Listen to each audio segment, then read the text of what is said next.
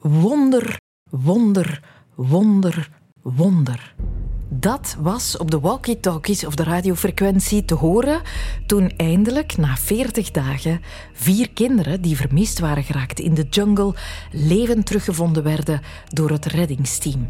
En een wonder was het.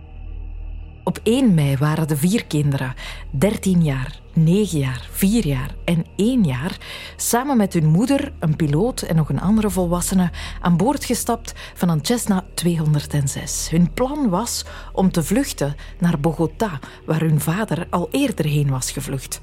Het gezin behoorde tot een inheemse bevolkingsgroep uit Araraquara, diep in het Amazonegebied. Een gebied dat al zeer lange tijd in handen is van de guerrillabeweging FARC.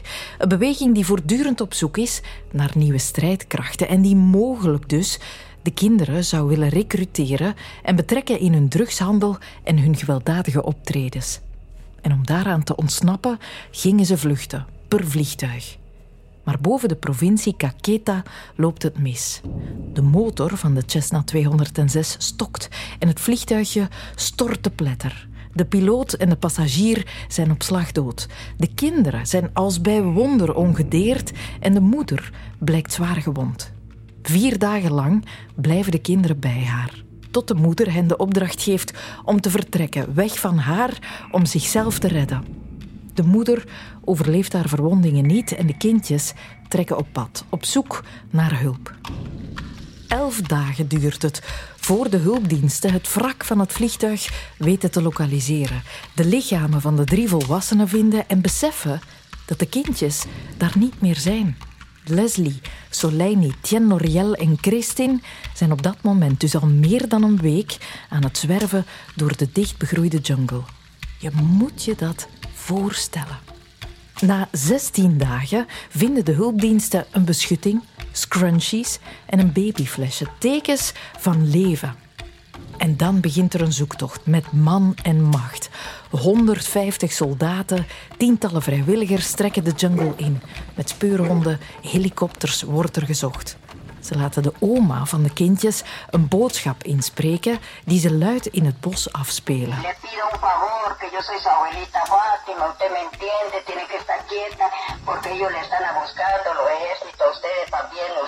Blijf waar je bent. Het is oma hier. We komen je redden. Blijf waar je bent. In de hoop dat ergens in de verte de kinderen het horen. Tot zaterdag 10 juni er eindelijk dat verlossende bericht komt. Wonder, wonder, wonder, wonder. Vier kinderen, levend gevonden op vijf kilometer van de plaats waar het vliegtuig neerstortte.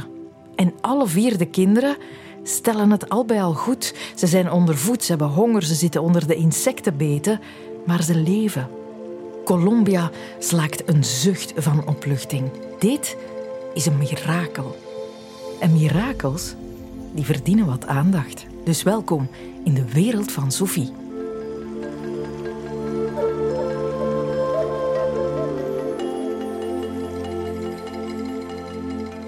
Om je een idee te geven van de bijzonderheid van deze gebeurtenis, moeten we even dat gebied waar ze neerstortten en 40 dagen zich in leven hielden van naderbij bekijken.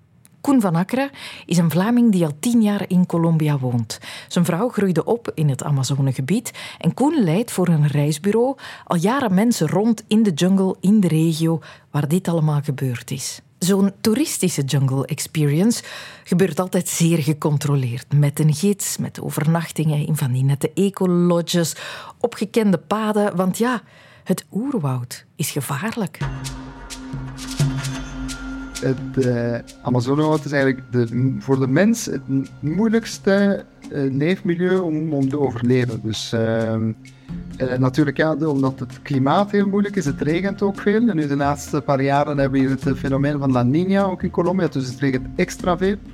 Um, en daarmee dat er eigenlijk, ja, het is, het, is, heel moeilijk om daar te overleven. Het is ook heel vochtig.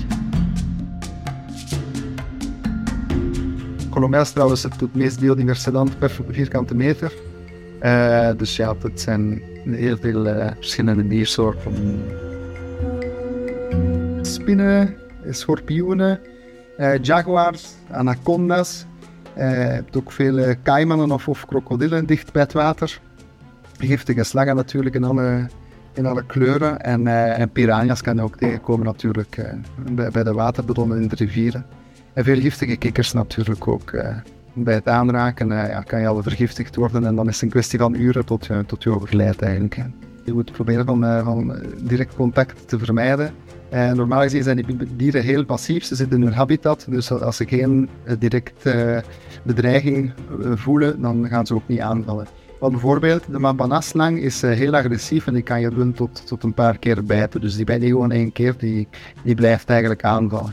Um, en wat we eigenlijk, we wandelen altijd met, uh, met plastieke laarzen, dus met extra bescherming, uh, voor, uh, om, de, het nagere deel van de, van de benen te beschermen.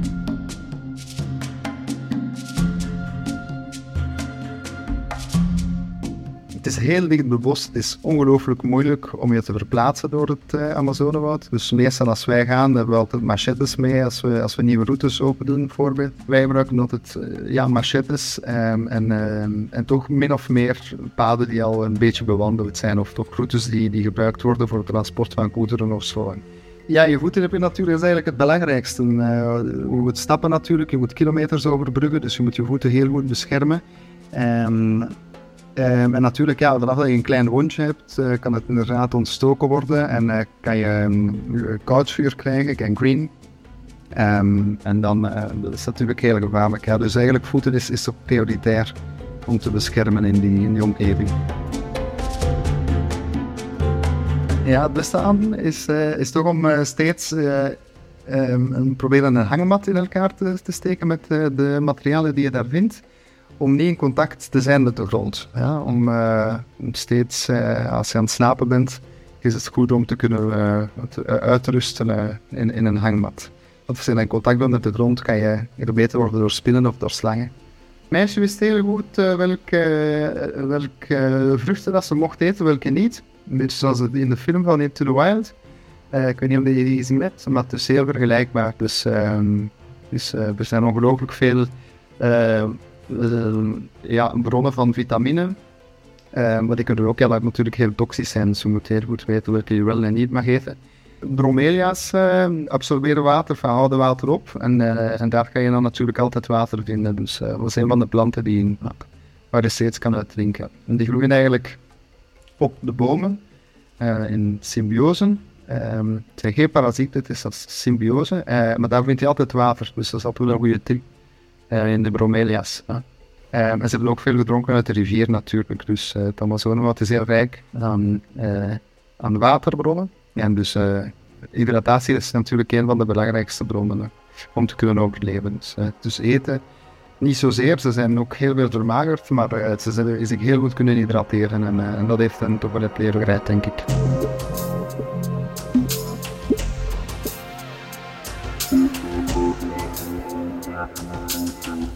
De kinderen wisten heel goed uh, hoe ze de beten moesten verzorgen. Dus ze wisten goed per insect welke, welke planten dat er bestaan om, uh, om te ontbeten en te kunnen neutraliseren. En, en, het gif vooral van insecten te kunnen neutraliseren. Dus dat wisten ze heel goed, daarvan hadden ze een goede kennis. Zonder de kennis hadden ze nooit langer dan een week getrokken, denk ik. Dus die kinderen wisten, ze waren ook inheemse kinderen. Dus um, waren ook indigena's, dus ze wisten perfect hoe ze zich moesten moesten verplaatsen in, uh, in het Amazonewoud. Wat ze mochten eten, wat ze niet mochten eten. En uh, ze, waren, ze waren wel um, gefamiliariseerd met, de, met de omgeving. Ja. Want andere gewone mensen, gewone westerlingen, westerlingen zullen het nooit overleefd hebben, zo lang. Het is echt een mirakel. Ik denk niet dat ik het zelf zou overleven, eerlijk gezegd. Uh, nee, om 40 dagen in, in zo'n omgeving is echt heel moeilijk en heel onwaarschijnlijk dat, ik het zelf zou overleven. Een reportage was dat van Anne Roodveld. Deze kinderen hadden één groot voordeel. Ze waren van de streek, ze kenden de gevaren, ze wisten wat te eten en dat heeft hun leven gered. Maar ze hadden misschien ook een zeer sterk overlevingsinstinct. Dat zeggen ze toch, hè? dat op de echt spannende momenten je overlevingsinstinct het overneemt. Maar wat is dat eigenlijk? Wel, dat zien we optreden op, het moment dat ons overleven in gevaar is. Hè. Als, we, als we plotseling bedreigd worden door iets, ehm, dan komen oeroude reflexen naar boven die doorheen evolutie ons hebben geholpen van te overleven. Uh, en dat noemen we dan die overlevingsinstincten. Dat zijn dingen waar je niet over moet nadenken, niet moet redeneren, niet moet beslissen om ze te gaan doen. Die gaan eigenlijk automatisch jou helpen te overleven op die momenten van gevaar. Bram Vervliet, hoofddocent psychologie aan de KU Leuven. Het zit in onze genen ingebakken, om het zo te zeggen. Dus dat betekent dat onze voorouders van tienduizenden, honderdduizenden, miljoenen jaar geleden, die voorouders die die genen hadden, die ons klaarmaakten voor die overlevingsreacties te stellen op momenten van gevaar, ja, die hadden een grotere kans om ook effectief te overleven en dus ook een hogere kans om zich voor te planten en die genen in de volgende generaties verder te verspreiden. Dus door de eeuwen heen evolueert dat systeem? Ja, wel, eeuwen is wat kort. Hè? Evolutie spreken over echt uh, tienduizenden, honderdduizenden miljoenen jaren. Ja, dat is waar. Maar met, de, met de tijd, ik zal het dan zo zeggen, perfectioneert dat systeem zichzelf. Ja, inderdaad. Hè. Dus dat past zich aan. Maar dus op die hele lange tijdschalen ehm, uh, hebben dus nog altijd die overlevingsinstincten, die reacties die gemiddeld genomen over die lange tijdschalen mensen hebben geholpen om te overleven bij momenten van gevaar. Ja, heeft u zo wat voorbeelden van hoe ons overlevingsinstinct zich toont in onze levens? Ja, je, je ziet dat bijvoorbeeld bij baby's. Hè. Baby's, en ik denk dat de meeste mensen dat wel kennen, baby's worden geboren met een aantal reflexen.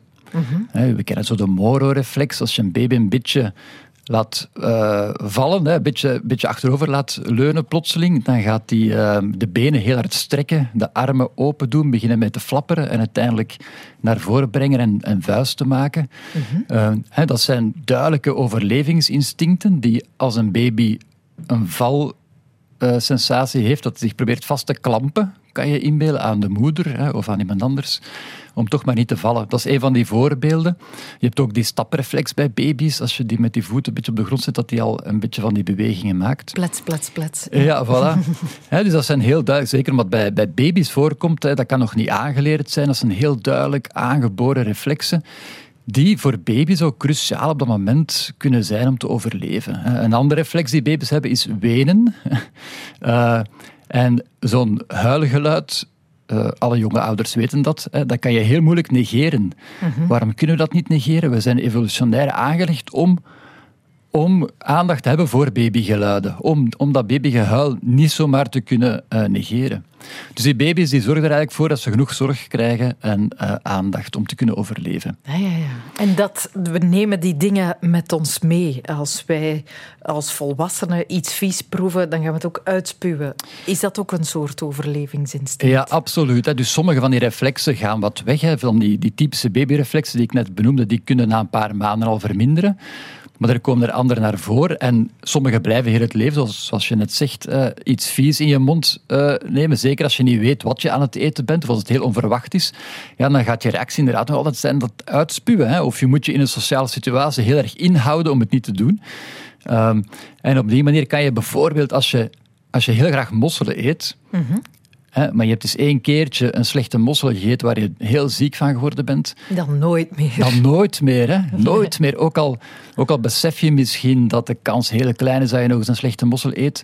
Dat, uh, dat kan je niet meer wegredeneren. Dat, dat, uh, dat vind je gewoon echt vies geworden uit zichzelf. Ja, ja. Maar ook bijvoorbeeld uh, datgene wat je ervan weerhoudt om te gaan bungee jumpen, dat is ook een overlevingsinstinct? Ja, hoogtevrees is voor een groot stuk aangeboren, inderdaad. En mensen, sommige mensen hebben er meer last van dan andere mensen, hè, maar het is een van die aangeboren angsten die ons helpen te overleven door ja, toch een beetje terug te deinzen van grote hoogtes en er zeker al niet in te gaan springen. Ja, uw expertise is angst. Dat angst is een overlevingsinstinct. Absoluut, ja. Ja, het is waarschijnlijk de belangrijkste, hè, maar het optreedt bij momenten van acuut gevaar. Als, en, eh, en, zeker als je leven in gevaar is, dat is het moment waarop die overlevingsinstincten het belangrijkste zijn natuurlijk. Uh, omdat dan is het erop of eronder. Um, voor alle andere keuzes die je moet maken in het leven, uh, welke kleren je gaat kopen of wat je gaat eten of zo, dat is allemaal minder belangrijk voor het overleven. Maar als er plotseling uh, een auto op je afrijdt of als je voor een leeuw staat of zo, ja, dan is het alles of niks natuurlijk. En dan komen die overlevingsinstincten uh, ja, sterker naar voren. Ja, en dan hebben we de reactie fight, flight or freeze. Ja, inderdaad. Dat is uh, een redelijk bekende reactie. Dat is uh, wat er gebeurt als je dus oog in oog komt te staan met gevaar. Uh, heb je eerst die freeze-reactie. En freeze betekent hè, bevriezing, letterlijk. Um, het, en daarmee wordt bedoeld het, be, het, bevriezen van alle bewegingen. Hè. Dus dat je stokstijf stil blijft staan. In het Nederlands hebben we daar eigenlijk een hele mooie uitdrukking voor. Aan de grond genageld staan. Ja. Hè. Alsof je geen vin meer kan verroeren, zeggen we ook. Um, en dat is een typische reactie die zeker wanneer je een gevaar opmerkt, is dat de eerste reactie die je gaat stellen. Soms kan die kort duren, soms kan die lang duren. Als die kort duurt, is dat de bedoeling om heel snel het gevaar in te schatten en te beslissen wat je gaat doen. Moet je wegduiken, wegvluchten of in de aanval gaan? Mm. Die kan ook langer aanhouden. Hè? En dan zeggen we echt dat je verlamd bent van angst. Hè? Dat, je, dat, je, dat je niet meer kan bewegen, ook al zou je willen vluchten, dat het je gewoonweg niet lukt. Mm-hmm. Uh, en dat heeft ook te maken met evolutie, omdat ons angstsysteem is eigenlijk ontwikkeld als, als uh, verdediging tegen aanval door roofdieren. Mm-hmm. wij, wij mensen hebben eigenlijk altijd zelf gejaagd op ander dier, maar wij zijn ook altijd bejaagd geweest door nog grotere roofdieren. Dus dat is echt een gevaar voor ons. Dus wij moesten ons daar net als andere prooidieren tegen kunnen verdedigen. En als je een roofdier ziet, is eigenlijk je beste reactie om niet te bewegen. Ah, ja. Vooral niet te gaan vluchten, omdat roofdieren zijn heel goed in het detecteren van bewegingen. Mhm. En ze worden ook heel erg aangetrokken door beweging. Dus als je, als je beweegt, dan maak je van jezelf nog een lekkerder hapje.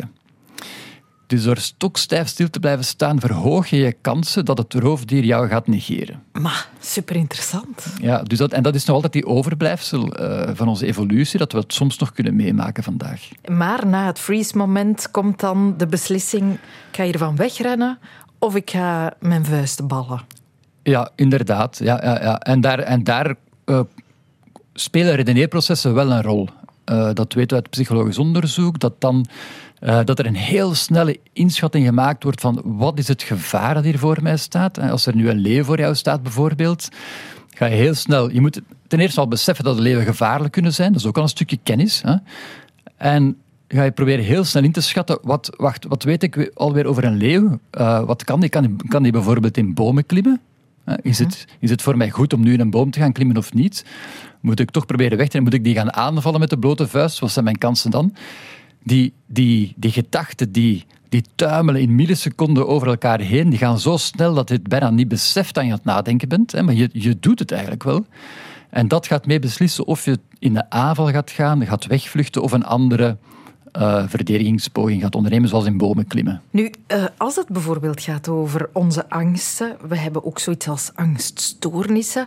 Dat overlevingsinstinct kan ons ook gaan bedotten. Je kan ook te angstig worden of te veel eten of ja, ja te ja, gaan ja. reageren. En dan leg je jezelf toch net pootje lap. Dat is wat contraproductief dan. Ja, weet je, die, die, die aangeboren overlevingsinstincten die zijn gemiddeld genomen goed voor het overleven van de soort. Dus die instincten die we hebben, die, die angsten die we kunnen ervaren, die helpen ons gemiddeld genomen om beter te overleven. Maar dat betekent niet dat die altijd voor elke persoon productief is. Ah ja, maar uh, wij tellen individueel niet zozeer. De evolutie die maalt niet om individuen of personen. Hè. Dat gaat enkel over, over de hele groep, de hele bevolking, voor die 8 miljard mensen die vandaag zijn. Of dat daar op de statistische kans om hè, verder te gaan, om te overleven, of dat die wat vergroot wordt door bepaalde instincten. Ja, ja, ja, ja. Spijtig voor ons ego. Ja, inderdaad. Ja. Maar het is nu eenmaal zo. Als we gaan kijken nu naar het verhaal van die kinderen uh, in het Amazonegebied. Uh, zij hebben 40 dagen overleefd in de jungle. Een situatie die wij nooit zouden aankunnen. Hebben mensen die opgroeien in dat soort omgevingen een sterker overlevingsinstinct? Um, dat zou ik eigenlijk niet zeggen. Ik denk dat dat echt... Um, cultureel leren is. Uh, dus dat je dat uh, van kindsbeen af, dat je leert wat de jungle is, wat de verschillende planten zijn, de verschillende bessen zijn, wat de gevaren zijn die in een jungle kunnen optreden. En dat het eigenlijk een heel complexe omgeving is, hè, waar je heel veel over moet leren, van je ouders, van andere mensen. En eigenlijk zou ik zeggen, even complex als de wereld waarin wij leven hier in een stad. Van hoe moet je door een stadje navigeren? Hoe moet je overleven in een stadscontext? Uh, ik denk dat daar niet zoveel verschil tussen is. Dus ik denk dat uh, het overlevingsinstinct is eigenlijk de basismotivatie van dat je wilt overleven en dat je gemotiveerd bent. En als je honger hebt, dat je de drive hebt om boven jezelf uit te stijgen en toch, toch nog te proberen te overleven. Mhm. Maar de kennis die je ervoor nodig hebt, die is niet aangeboren. Die is niet in dat instinct. Dat is echt door opvoeding en cultuur aangereikt. We delen allemaal hetzelfde overlevingsinstinct. Ja, inderdaad, inderdaad. En ja, ik moet er altijd bij altijd denken, ik weet niet of dat je die film nog kent van Crocodile Dundee. Ik ken de naam, maar ik heb het niet gezien, denk ik. Ah, het is een, een hele oude film van een uh, Australische woudloper die een uh, Amerikaanse journalist op bezoek krijgt in de jungle in, uh, in Australië. Ja, die, die vrouw is daar volledig hulpeloos natuurlijk. Die, die kent niks van de jungle. En daar is hij de grote man. Maar op het einde van de film gaat hij mee naar New York. Uh, waar de vrouw is opgegroeid. En daar is hij even hulpeloos als zij was in het oerwoud. Mm uh, dus daaraan zie je dat eigenlijk Homo sapiens, hè, de mens, is vooral heel goed om zich aan te passen aan verschillende omgevingen waarin dat die moet zien te overleven. Uh, dat overlevingsinstinct hè, zien we hoe dat wij leven in steden bijvoorbeeld. We zien het hoe mensen overleven in de jungle. We zien het ook hoe Inuit en Eskimo's overleven op de poolkappen in ijswoestijnen. Dus de mens, wat de mens echt heel uh, speciaal maakt, is die die, uh, dat we chameleons zijn. Dat we chameleons zijn, dat we ons zo goed kunnen aanpassen aan zeer verschillende omgevingen. We zijn allemaal chameleons. Onthoudt u dat vooral wonderlijke aanpassers aan al wat de wereld ons voorschotelt. En op die manier kunnen we onszelf af en toe nog eens flink verbazen. Zoals Juliane Kupke zichzelf en de wereld verbaasde in 1971. Op kerstavond van dat jaar zit ze in een vliegtuig boven Peru wanneer plots een onweer uitbreekt, dat vliegtuig in de problemen komt en zij samen met zo'n zestigtal andere passagiers crasht in de jungle. Inderdaad, net zoals de Colombiaanse kinderen. Bart Bogaert, wie was zij? Juliane Kupke is op dat moment een meisje van 17. Ze is pas afgestudeerd aan de middelbare school in Lima, in Peru. Ze heeft de avond ervoor in Lima nog stevig gefeest. En dat is trouwens de reden waarom ze op die vlucht zit en niet op die van een dag ervoor, omdat ze absoluut dat afstudeerfeest nog wou meemaken. En ze vloog dus vanuit Lima, samen met haar moeder ook, net als bij de Colombiaanse kinderen. Um, ze vloog vanuit Lima naar uh, Panguana om daar de kerstdagen bij haar familie door te brengen. In Panguana dus. Panguana, dat is een natuurreservaat in de jungle in Peru. Een natuurreservaat dat haar vader had opgericht. Haar vader, ja, daar kan je trouwens ook een, eh, een boom of twee, drie over opzetten. Dat was een Duitse bioloog die kort na de Tweede Wereldoorlog verstopt in een zoutboot naar Zuid-Amerika is gevaren, dan te voet honderden kilometers heeft afgelegd om zich uiteindelijk te vestigen in Peru, waar hij dus dat natuurreservaat, reservaat, had ik bijna gezegd, reservaat is het dus, heeft opgericht in 1968 en waar Juliane dus een paar jaar woont, opgroeit en waar haar vader ondertussen allerhande beestjes uit de jungle zit te bestuderen. Juliane, die kent de jungle dus heel goed. De jungle was, om het maar zo te zeggen, haar speelplaats en dat zou haar na die crash nog zeer goed uitkomen. Hè. Dat is dat culturele leren waar Bram Vervliet het mm daarnet over had. Hè. Want dat vliegtuig, dat vliegtuig stort dus neer in de jungle zoekacties die leveren niets op. Vanuit de lucht ziet de jungle er daaruit als een soort gigantische broccoli. Hè. Zo dicht is alles uh, begroeid daar. Het, lijkt wel alsof die jungle het vliegtuig uh, helemaal heeft opgeslorpt en zich dan weer heeft dichtgevouwen. En men gaat er dan ook al snel van uit dat niemand die crash heeft kunnen overleven. En dat klopt bijna, want er is één en niet meer dan één overlevende. En dat is dat 17-jarige meisje, Juliane Köpke, die je hier haar verhaal hoort vertellen. Als ich zu mir gekommen war, merkte ich ziemlich schnell, was eigentlich passiert sein musste. Ich war abgestürzt und befand mich außerhalb des Flugzeugs mitten im Urwald auf dem Boden. Ich versuchte mich aufzurichten. Das gelang mir nur schwer, weil ich offenbar eine sehr schwere Gehirnerschütterung hatte. Ich merkte aber in dem Augenblick, dass ich völlig alleine war. Meine Mutter war verschwunden, obwohl ich mit der Dreiersitzbank heruntergefallen war. Auch der dicke Mann, der so ruhig außen auf der Sitzbank geschlafen hatte, war verschwunden. Ja, ze had heel snel door, zegt ze, wat er gebeurd was. Ik bevond me midden in het oerwoud, op de grond. Ik kon niet meteen recht staan. Ik had een zware hersenschudding.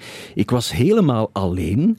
Uh, mijn moeder was er niet meer bij. Ik zat met mijn moeder op een driezitsbank, herinnerde ze zich nog. Daar zat ook nog een dikke man bij, die de hele vlucht had zitten snurken trouwens. En die was er ook niet meer. Ze was dus helemaal alleen. En van dat moment af begint dan een tocht die ze onderneemt. Een tocht die tien dagen zal duren. Tien dagen lang trotseert ze de gevaren van de jungle.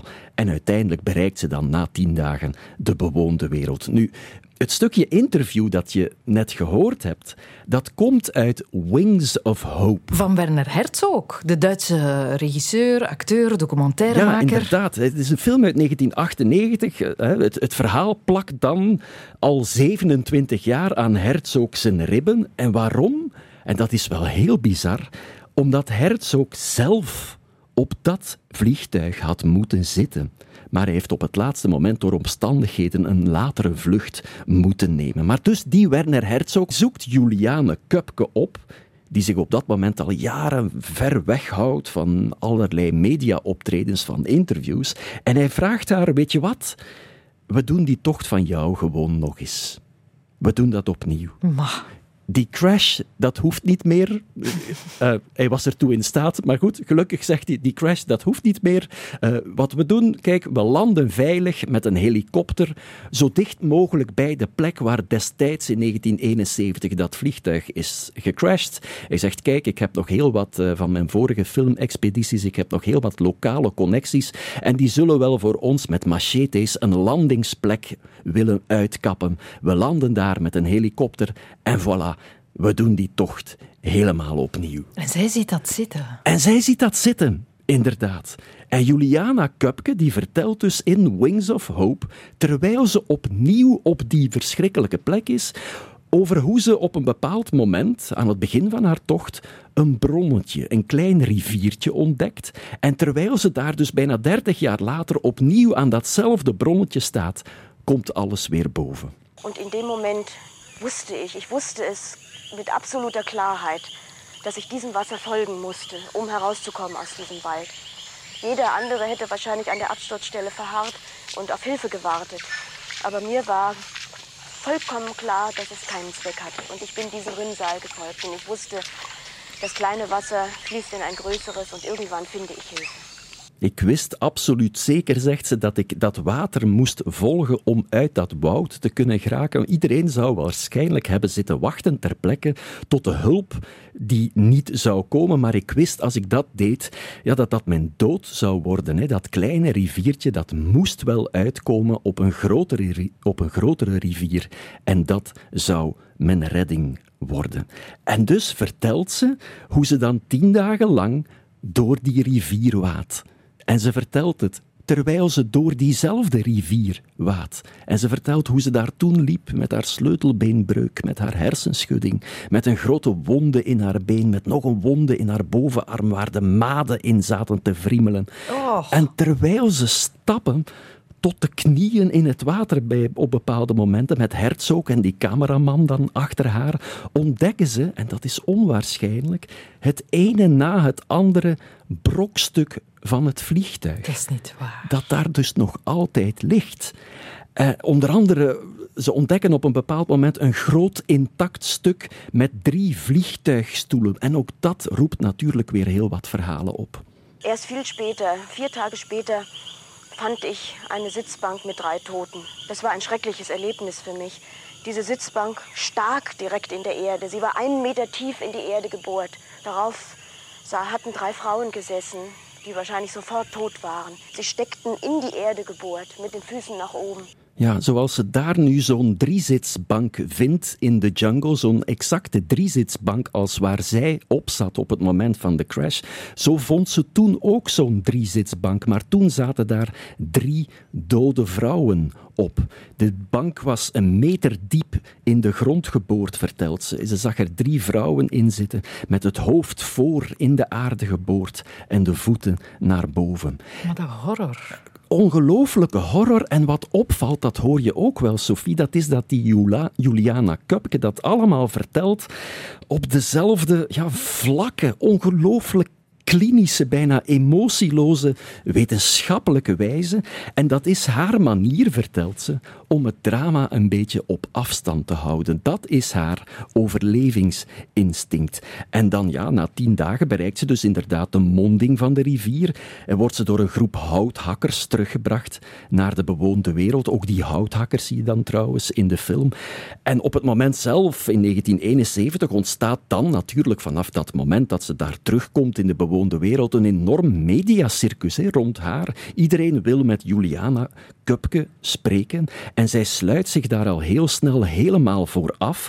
Maar er verschijnen natuurlijk, dat kan ze niet tegenhouden, heel wat gruwelijk overdreven artikels en documentaires, zelfs een afgrijzelijk slechte film, Girl Against the Jungle heet die. Jan Verheijen, als je aan het luisteren bent en je, je zoekt nog inspiratie voor een nieuwe nacht van de wansmaak, luister goed. Je moet het zien om het te geloven, die film. Maar ik denk dat je aan het korte fragmentje ook wel kan horen hoe slecht hij is.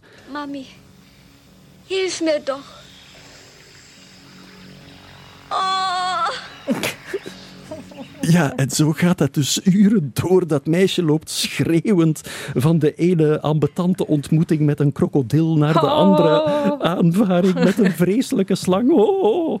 Maar ja, die, die Juliane zelf, die hangt daar van dat soort ontmoetingen met wilde dieren in de jungle, die hangt daar op, een, op haar typische onderkoelde toon een heel ander verhaal van op. Ik heb überall Krokodile gezien, meistens in Zweier- oder Dreiergruppen. Wenn ich auf sie zukam, stürzten sie sich von den Ufern ins Wasser auf mich zu, direkt auf mich zu. Normalerweise würde man dann in Panik in den Wald rennen. Dort wäre ich bestimmt ganz sicher ums Leben gekommen. Ich bin im Wasser geblieben, denn ich wusste von der Station Panguana her, dass Krokodile einem nicht gefährlich werden können. Ja, zij wist heel goed dat ze gewoon als ze geconfronteerd werd met die krokodillen die ze overal zag, dat ze heel rustig in het water moest blijven staan. Dat haalde Bram Vervliet daarnet ook al aan. Hè?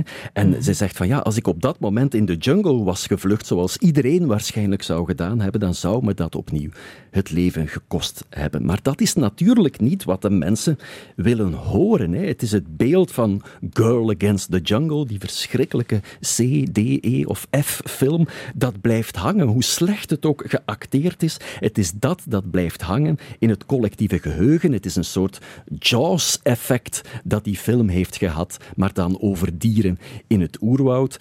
En het is ook die film die Juliane Kupke heeft toen besluiten om de stilte te gaan opzoeken, om zich in alle rust op haar werk, het onderzoek naar vleermuizen trouwens, ze is zelf ook biologe geworden, net aan haar mhm. vader, onder andere in de jungle, op de plek waar haar dat onheil is overkomen, om zich dus op dat werk eh, voortaan te gaan storten, tot natuurlijk de onvermijdelijke Werner Herzog kwam opdagen in 1998. En het is dankzij hem en dankzij een, een biografie die ze dan zelf in 2011 heeft geschreven met de titel Toen ik uit de lucht viel, dat we een heel realistisch en van elke sensatie ontdaan beeld beginnen te krijgen over hoe het is om na een crash te overleven in de jungle. Ja, leeft zij nu nog? Ja, ja zij leeft nu nog. Ze is uh, een eind in de zestig nu. Maar na de film en na het boek dat ze heeft geschreven, heeft ze zich ondertussen weer in stilzwijgen en tussen de vleermuizen gehuld. Amai. Zo benieuwd wat er allemaal door Juliane heen gegaan is toen ze de kranten doornam en las over die vier kinderen in Colombia. Dat moet, dat moet ongetwijfeld wat losgemaakt hebben. Het is intussen al een paar keer gezegd, hè. wij zouden dat niet kunnen. 40 dagen overleven in de jungle. Juliane kon het, die kinderen, omdat ze de jungle kende en goed kende. 40 dagen, dat lukt ons nooit. Maar misschien wel 12 dagen. Tenminste, Dries Stevens heeft ooit 12 dagen overleefd in het oerwoud. Toen hij 26 was, ging hij met zijn lief op wereldreis. En na een maand of vier continu samen zijn, dacht hij eens alleen een wandeltocht te ondernemen. Een tocht van een paar dagen door een oerwoud op de Salomonseilanden, want daar waren ze, met een plaatselijke gids. Eén dag voor het einde keert de gids al terug en legt Dries de laatste etappe alleen af. En dat bleek geen goed plan te zijn. Dus ik uh, ga en al snel begint het eigenlijk immens hard te regenen. Maar echt zo hard dat, je, dat wij elkaar niet meer zouden zien. Dus, dus van meter afstand eigenlijk. Dus, dus eigenlijk bijna onder een waterval staat eigenlijk.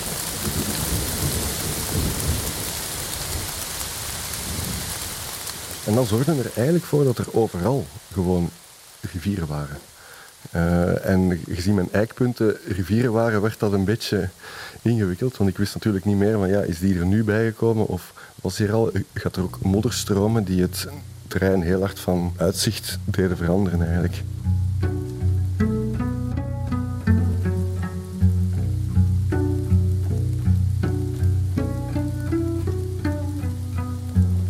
Ja, dat pad was er ook. dat was ook gewoon weg. Of alleszins voor mij niet meer zichtbaar.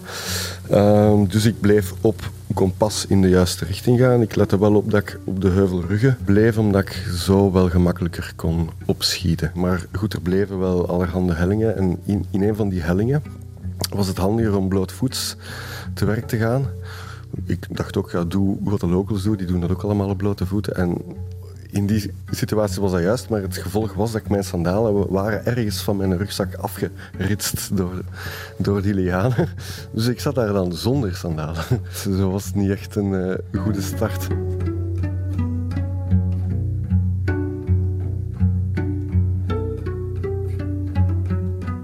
Het heeft toen zeven dagen op zeven, 24 uur op 24 geregend. En dat, ja, dat is niet zo bevorderlijk voor de moraal. ik had een tent bij. En voor de rest was ik in een korte broek en een t-shirt. En wat normaal gezien in die tropische omgeving meer dan goed genoeg is. Maar die regen, nee, daar was ik niet op voorzien. Elke avond uh, wrong je dan eigenlijk met een t-shirt uit. Uh, om dan die lichaamsgedroogd dan eigenlijk toch een beetje warm te krijgen. Maar ja, de volgende morgen was het in een paar seconden eigenlijk alweer gedaan.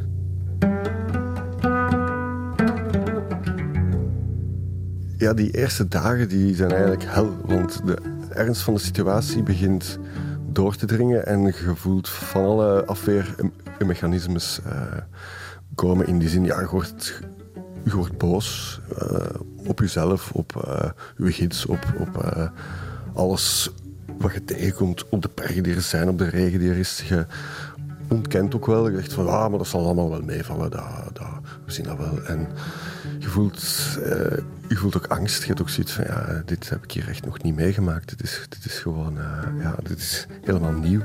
En je probeert jezelf zo goed en zo kwaad als het lukt toch te beheersen. Um, maar dat is die, was in die eerste dagen echt hard. Zelfs van die aard dat je ook risico's begint te nemen die je eigenlijk in een helder moment niet zou nemen.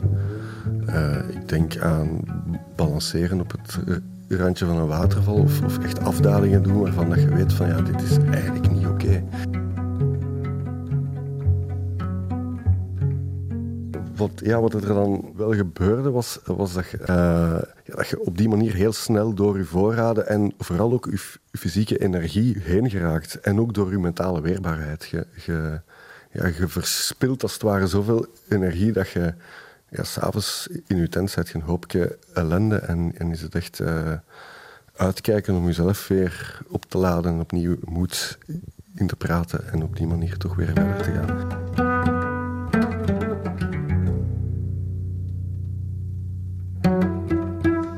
De voorraden slinken en ik, het begint mij ook te dagen van goed, ja, de afstanden die ik hier afleg, dat gaat niet meer als 2, 3 kilometer op een dag zijn. En ik wist van ja, Thailand is hier uh, 50, 60 kilometer breed. Dus uh, op deze manier ga ik dat hier niet halen. Dus ik besluit, ik moet die rivier oversteken om aan de andere kant verder te geraken. Dus ik daal af.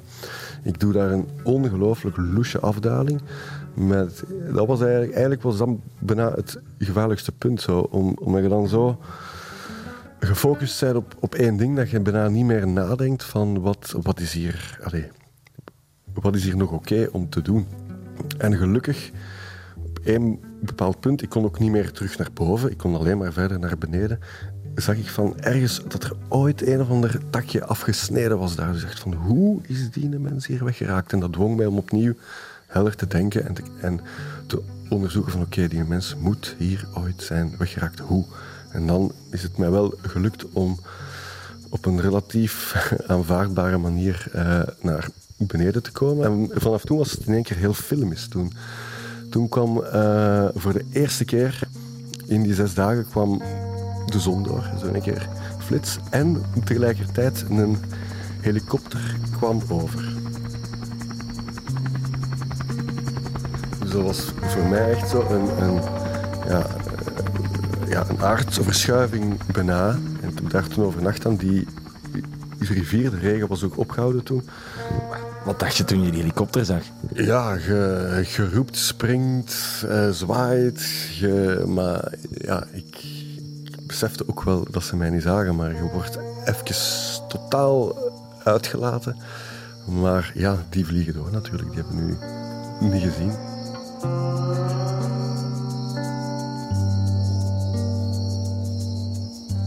Ik dacht van oké, stel dat men mij zoekt, ga ik het zo gemakkelijk mogelijk maken. En ik, uh, ik focus mij op plekken die zichtbaar zijn vanuit de lucht. En ik inventariseer van wat kan ik hier doen aan SOS. Zoals een SOS-teken leggen, mijn spiegeltjes en mijn potjes opgeblonken. Uh, en uh, ja, en ik had ook met mezelf afgesproken van oké, ik ga nu mijn energie en mijn voedsel en mijn uh, voorraden sparen. En ik ga vanaf nu zeven dagen vasten.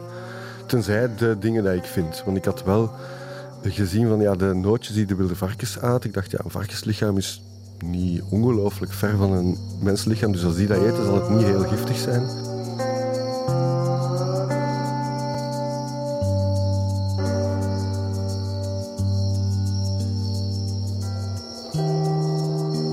Maar dat was ook mentaal een heel ander concept. Want op, op zich toen was het ook was de ernst mij eigenlijk helemaal duidelijk. En begon er ook echt wel te dagen van ja, het is hier echt wel mogelijk dat ik dat hier niet ga halen. En ik begon ook beter te leren leven met die situatie ook. En, dat is heel raar om dat uit te leggen. Ik zou dat nu ook niet meer kunnen. Ik zou dat helemaal opnieuw moeten doen. Maar ik zat toen in een, in een, ja, in een fase waarin dat ik op zich mijn lot begon te accepteren zoals het was.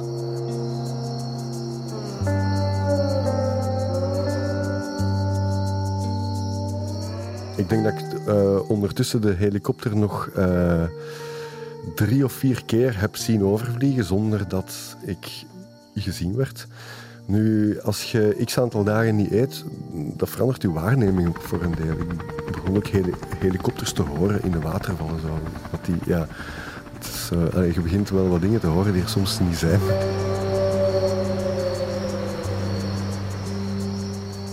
Dus op een bepaald punt ontdek ik in een van mijn expedities dat er, uh, uh, dat er een, een kruispunt is eigenlijk tussen twee rivieren met in het midden een gigantische rots. Op die rots lag nog zo'n aangespoelde boom, strong die duidelijk maakte van tot daar gaat het water ook. maar, maar ik had wel zoiets van ja, dat is wel een plaats, want daar heb ik gewoon ja, echt wel een heel grote zichtbaarheid vanuit de, lucht. Dus ik zwom daar naartoe. Ik voelde toen heel nauwkeurig van het is, het is hier of het is niet. Dus dat was een heel raar gevoel.